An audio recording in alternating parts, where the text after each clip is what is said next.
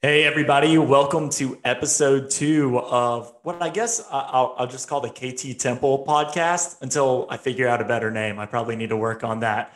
Uh, but I'm super excited here. I get to have my second uh, tester basically on how this podcast goes. And I we started out with the main person, my mom. Now we get to to I guess we'll just say next best, but just don't tell him. We start off with my dad, Kent Temple. Uh, Dad, why don't you tell everybody about yourself? Well, I think a great name for your podcast would be Kent Temple's Sons podcast. But oh, you know, good name. Work with that. I'll write that down. Yeah. so uh, uh, I'm an agent, a real estate agent in the Charlotte Lake Norman area, North Carolina. And my wife and I have, you know, what we call a real estate team. You know, we sell about 150 houses a year within our team. Um, I own four real estate offices that I'm the managing partner of and, and run those. Uh, and also, what I love to do the most and what I do about 70 days a year is I travel around the country and I speak to different groups about different things in real estate. Probably the most popular two that I have is um, how to build a real estate business, like how to have a business plan for real estate. And the other one is leverage, how to build out the leverage that you need to run a big team. Awesome. Well, thanks for doing this for me. Um, I brought him on today because one of the classes he teaches, like you said, is business planning. And I've been talking to my agents a lot about their business plan, about their business plans, about what they had written, about what they're writing now. Before I start that conversation, how'd you get into real estate, Ed? Well, that's that's an easy one. Um, Pam was in real estate first, and I went to her national convention and there I saw things doing, saw people doing some really big things. And remember, this is 2005. And they were putting up numbers that now would seem small to what you see real estate teams. But they look really big to me in the term in the number of homes they were selling and how much money they were making. And uh, somebody said, well, you know, don't worry about them. They're doing this new thing. It's called a real estate team. Because in 2005, you really didn't have a lot of people doing that. And so I went to this convention just to hang out because it was in Vegas. And I left that convention, and Pam and I on the plane home made a plan for me to get in real estate. That was in February 2005. I was licensed April 1st, 2005. We went that fast. That's awesome. So uh, you joined in 2005. Uh, great year to start a real estate career, right? Well, you know, my timing was even better now. Actually, it was because you know, being in being in the South, it was still gangbusters here. And uh, 2000, we went through 2005. We went through all of 2006, and in 2006 I, I still had my what I called my real job then. I was dual career. And in 2006, working part time in real estate, I made more money than working full time at my regular job. And so I made the decision and I'm, I'm, quitting. And, and the company said, Will you please stay on to July 15th, 2007? And I said, Sure, I will. I'll stay till then. So July 15th, 07, I leave my job. And I'm pretty sure the market shifted here on July 16th, 2007. Yeah, my timing for that was perfect. Yeah, I remember, uh, you know, I was pretty young still when all this happened. And I always tell the story of, you know, you came in, you were like, I'm going to teach you guys how to cook something. It's called special soup. And this guy just conned me and my brothers into cooking ramen noodles and just calling it special. And that's what that was 2007 to 2009 for me was just ramen noodles. I'm surprised I don't have like a I, sodium problem now. You had you had two brothers and y'all had a bunch of friends. You know, there's when you got, you know, 10 guys over there, couldn't afford hot dogs or anything for you guys. It was, you know, open up some uh, five for 25 cent ramen noodles, but you called it special soup and you thought you were special. I until somebody told me they were like, "Do you mean ramen noodles?" I was like, "What? You special soup, man. No, that's just ramen noodles, Richard. It's all about branding. so, business planning. When you're teaching business planning, what are the main takeaways that people are getting from that? Obviously, it's their business plan. What are the main, when, when somebody leaves business planning, you know, we go to these all day classes, it's a lot on somebody to take in. When somebody leaves your class, what is the main takeaway you want them to have? Well, when you leave my class, you have a five page business plan. And, and the business plan I do is straight out of a book called The Millionaire Real Estate Agent. It's a book written by, by Gary Keller. And, and for the people out there, if you're going, Keller, is that Keller Williams? Yeah, Gary Keller is, is the founder of Keller Williams. It's not a Keller Williams book. I've never, I've never sat down with, with a $30 million producer or more from any real estate company that has not read that book. It's kind of a lot of people's real estate Bible. And so there's four parts to this plan. So the first part's the economic model. And we just go through and we talk about conversion rates. And we talk about what percentage of your business will be buyers, what percentage sellers. We talk about your average commission. And, and based on those few numbers, I could say, KT, how much money do you want to make next year? When you told me I could do your economic model based on, on just those numbers you said, I could say, KT, here's exactly how many appointments you need to have next year to make that amount of money in your pocket, net profit. And so we, we just roll through that economic model. We come up with that number. So then once you have that, the obvious thing is, well, I've got to lead generate into making that money.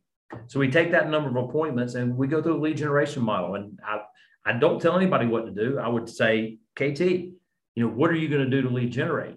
And you would tell me, here are the three to five things I'm going to do. I said, well, based on that, here's what you need to do. And so we lay out a, a lead generation model. And then we go to a budget model. I look at how much money you're going to make and say, okay, based on what you're telling me, if that's the amount of money that you're going to bring in in your expense categories, here's how much you can spend in each one. Don't go over. If you go over, you're not going to make that much money. Here is your budget you got to follow for the rest of the year. And then the last one, we go, okay, you know, KT, if you're going to close this many units, this many homes you're going to sell, can you do that by yourself? And, and it just depends on how many homes you're going to sell, how much help you need. So when you leave there, you've got those four pages. And the last page is just something we call a 411. It's basically a goal setting sheet. And we write your goals down that, that you're going to hit on a weekly, monthly, and annual basis. And yeah, it's a day, but that one day sets you up for the next 365 days. So you can obtain. I always, always tell people it's a, another book I like called The One Thing. And, and the book talks about your life by design or the life of abundance you and your family deserve. Well, that's what that plan is for, is to get you your life by design or your life of abundance that you and your family deserve. It's awesome. So the market is obviously shifting right now. And, and like I said, the conversations I'm having is people are rewriting their business plans. They're having to change up a lot of their numbers from their economic model. They're having to change their lead generation strategies. They're having to change their budget. They're having to change their organizational model, which a lot of times mean letting people go or having to hire new people. What are you guys doing on either the Temple team, your, your real estate team, or within the brokerages you manage what are you guys changing right now, or what are you looking at changing? Yeah, well, and, and the market, the market is definitely changing. We like to say, you know, a true shift is when you're going from a buyer's market to a seller's market, and that's not happening right now. But so many factors are changing that it makes it feel like a shift. And most years, KT, I would argue with. I would say, no, don't change your business plan. Stick with what we plan because things don't change as fast. This year's the exception. Things have changed so fast you know, we started out the year thinking that that we might sell um, same as last year, 6.1 to 6.2 million homes in the country. They've revised that number down. It's probably going to be more like 5.4 to, to 5.6. And that's, that's changed since like February. Since February, I mean, yeah. that's that's when we got that number. Yep. I remember at at our convention we were at family reunion. That's when that number came out. So it's crazy how quickly that number has already changed. Well, it did. And the, the biggest thing in there is interest rates started changing really fast. We expected them to change. Don't get me wrong. We, we knew they were going to go up. They've gone up faster and more than we thought at that point. But also, we were there early February, and it was not long after we left that Russia uh, invaded Ukraine. That happens. Now, all of a sudden, you've got a global fuel crisis. You've got a global food crisis that we don't talk about as much because that one doesn't affect us personally as much. We should probably talk about that one more. But it, it just everything, and all of a sudden you've got inflation. So there's just a lot of factors that have thrown in that makes this the year that yeah you might want to think about changing your model. Now my thought, KT, is don't change the economic model. That you had your number. That that's your number. That's what you need to make. The last time I checked, no one out there has a goal of selling 6 million homes themselves, which means there's enough homes to be sold for you to make your goal. There's not enough homes to be sold for everybody, but you can make yours. So let's not, don't change your economic model so much, but you got to look at your other models. You're going to have to go back to the basics when it comes back to your lead generation model. We've gotten lazy. It's been real easy. Somebody calls you up, you list their house, you know, you sell it in one to three days for more than asking price. You know, it's just been crazy. Well, that's going to change. We're going to lead generate. You're going to go back and you have to start contacting people and you're going to have to change the story you've been telling. You know, we've been standing at cocktail parties going, if you list your house, I, I will. I'll sell it in three days. It'd be great. And, you know, and all that. So we, we have to start changing that narrative. But the only way to do that is to be in contact with your database. So you got to go look at your lead gen model and see what do I need to, what do I need to change here in my lead generation to make sure I make my economic model. Now the budget model, that, that's a big one. That's the one, especially for my real estate offices that I really have to look at. And KT, we're playing a game called red light, green light. And what we're doing is every single expense we have, we, we're putting up the red light right now. And we're looking at that expense and going, do we need it? Can we cut it to zero? If we can't cut it to zero, can we cut it back? Um, if we can't cut it back, can we renegotiate it? Or on the opposite side, going, oh, wait a minute, our return on investment on this expense is phenomenal. Let's keep that. Let's actually spend more money there to help us meet our goals. And then, you know, you said the last one, the organizational model, we're not there yet. You know, people, the, the, the, the one thing I want to protect is my people. And, and we're just not there yet. We could get there. If, if things kept going that direction, you could get to the point where you have to make those hard decisions in terms of how many people you're going to surround yourself with. But that's, for me, that's always my, my last resort. But we're noticing companies already going after that organizational model. Like just last week, two companies let go a bunch of their agents because that organizational model happened so fast, that shift happened so fast for them, they had to pivot. And so it's it's nice to hear that a lot of brokerages haven't started that yet. And those conversations are are different. They're the conversations are how do we go deeper into our people? How do we figure that out to make sure they're protected? Yeah, so KT, I, and I want to be fair um, to, to those companies because the companies you're talking about, and we're not going to mention who they are, but the companies you're talking about would be considered competitors of mine. I'm not going to throw them under the bus. Here's why they're having to lay people off and others aren't. There's there's two factors that come into that, and that's how long have you been in business, and they haven't been in business near as long as a lot of other other people, and how fast were you growing, and they were growing really fast. So when you see when you see the companies out there that are that are laying off people already. I don't want you don't think that all they're bad people or anything like that. There are economic forces that affect everybody differently. And, and so for them, they grew really, really fast. They had to hire people to grow fast. All of a sudden, when things change, the perfect example is uh, you and I right now, we're recording this on Zoom. And, and, and so as, as we do that, you know, COVID hit and Zoom stock went through the roof have you noticed it's not doing as well now? People started going back to work. So sometimes when companies grow real fast, they have to make decisions different from those of us who have been in business for a long time. I even noticed Amazon tried to grow really quickly through the COVID outbreak. And they are now, for the first time, I think since 2015, are taking a dip backwards. And they haven't done that in a long time. So this pivot's gotten every industry, not just real estate. So over the next oh, year, real estate, real estate is actually probably one of the ones least affected right now, just because our market was that strong. And what hasn't what hasn't changed with us is we still are in a low inventory situation. That that's what's keeping us from from it looking different. The inventory is so low. Yeah, there's a lot of industries that are hurting a lot worse than, than real estate is already and will continue to just depending on how you know how this goes how does inflation go? Is the Fed able to slow it down? You know, does the dreaded R word happen? Do we officially go into recession? A lot of people tell you we're in a recession. It's just not official yet, but you know, it's going to depend on on that about how everything shakes out.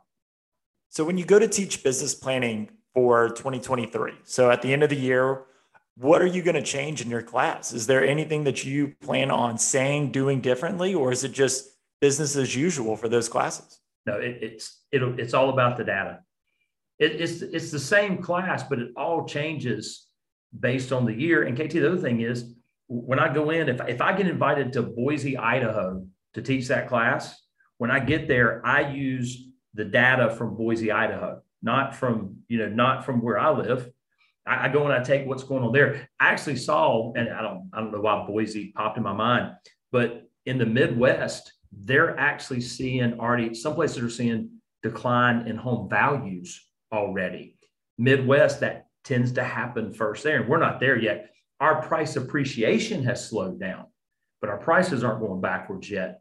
But it's just wherever I go, it will look different. Yeah, you know, that's always tell people when they talk about um, they'll say, "Well, I sold I sold this much business in volume," and I, I never like to use my volume because you know you could go uh, to a small town in North Carolina and say, "Hey, you know what? I sold twelve million dollars in houses last year," and people would be blown away, going, "Holy cow, twelve million dollars!" Well, you know what? If I go to San Francisco and say I sold twelve million dollars worth of houses, and they're going, "You only sold three houses?"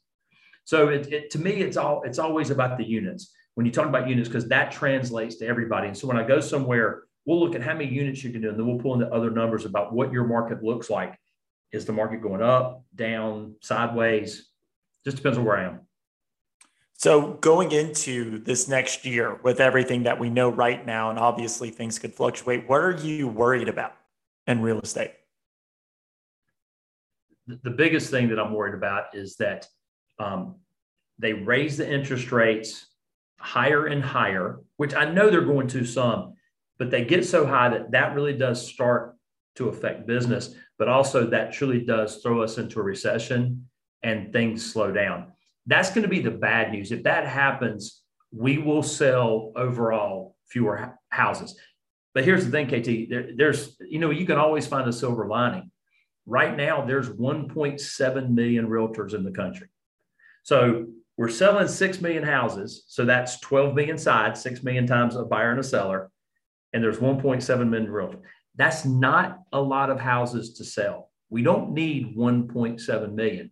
If that happens, that number will start to back up. Because what happens when, when you're making a lot of money in real estate, people get into real estate chasing that income. When that income starts to go down, people start getting out of real estate. So at the end of the day, those of us that are truly professionals and, and truly lead generate like we're supposed to and stay learning based, uh, we'll actually probably do more business as it goes down individually than if it didn't. I heard a great quote today from one of my coaches. He said 100% of people uh, need a place to live and only 0.3% of people have a license. So get your unfair share of that. And I, I never heard it put that way. So what are you, what are you really excited for in this next year? Well, it, you know, I'm, I'm always excited. The, the beauty of this is nothing ever stays the same. And right now, I have so many new things to talk about. The conversation that we're having right now is probably the third time in the last two days that I've had this conversation in a professional setting. I'm not just talking about, you know, a side conversation. So for me, it's just cool to, to see how things work out. I love building businesses and I love seeing things grow for me is an exciting time to see what can I do. And here's the thing: um, opportunity shows up in times like these. When times are good, opportunity is not there. Everybody's raising their hand. There's going to be so much opportunity out there as things get a little trickier. So I'm looking forward to my, you know, what's next for me. So on my first episode, uh, by the way, mom got 55 downloads, so good luck beating that, right. dude. Uh, she, um, we were talking about, um, you know, all of her classes and different things that she was doing, and uh, we noticed that a bunch of the people that were listening were brand new agents. So if you could give advice to the 55 people who downloaded it, and hopefully we'll listen to this one, what advice would you give to them going into this, writing their business plans, or just different activities that they should be focusing on right now during the shift? If you don't have appointments, nothing else happens. You have got to lead generate to get appointments to sell real estate. If you got into this business just because you watched HGTV and thought it was going to be easy, this is going to be a tough ride for you. So that my advice is is to lead generate and get enough appointments to make your goals. That's the only people that they always say that, um, it, like I say, in the shift, you have to lead generate and you have to continue to learn as the market changes. If you do those things, not only will you survive through the shift, you actually thrive through the shift.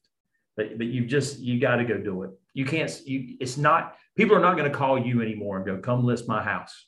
That's getting ready to change. And the good news is people are going to need professionals again. And nothing against new agents because everybody started as new somewhere. But there's a lot of new agents out that didn't have to know anything to go and do business because it was that easy. Now, these new agents, if they if they didn't know what they were doing, they probably didn't get them the best price in the shortest amount of time with the least amount of hassle. As the market changes, people are going to want professionals again. So you better go out and be, you better be the neighborhood expert wherever you are if you want to get that business and more business. Yeah, I'm trying. I'm trying to start the new phrase: local real estate expert, but international real estate agent. That way, they really focus on their area, but they get really good at their branding online. Yeah. So, well, awesome, I know man. people everywhere. You know, I can. Uh, yeah. It's I know people, but I know I know where I'm going to work, and I know where I'm going to say you need to call this person instead of me, because hopefully that person I send them to someday will say, "Hey, I you need to call Kent Temple because he's the expert there." What is it like? Forty six percent of all real estate business is by repeat business or referral. Oh, and I, I don't know. I mean, I know that I know the stat that only what is it, eight percent of uh, people use their same realtor again. You, you know, and it's because it's because we don't stay in touch with them. Yeah. Well, cool, man. So, any uh any classes, anything that you are are doing that you'd like to promote? Well, you know, as, as we get toward fourth quarter, if any, it, I don't care if you're listening to this five years from now, if it's getting close to fourth quarter, I'm going to be teaching business planning somewhere uh, you know, it's always that's a fourth quarter class to get ready for the next year. No, right now I'm really excited. Um, I made the commitment yesterday that I'm going to start teaching a class called Shift, and it's the things to do starting with expense management all the way through lead gen, lead follow up, the, the whole deal.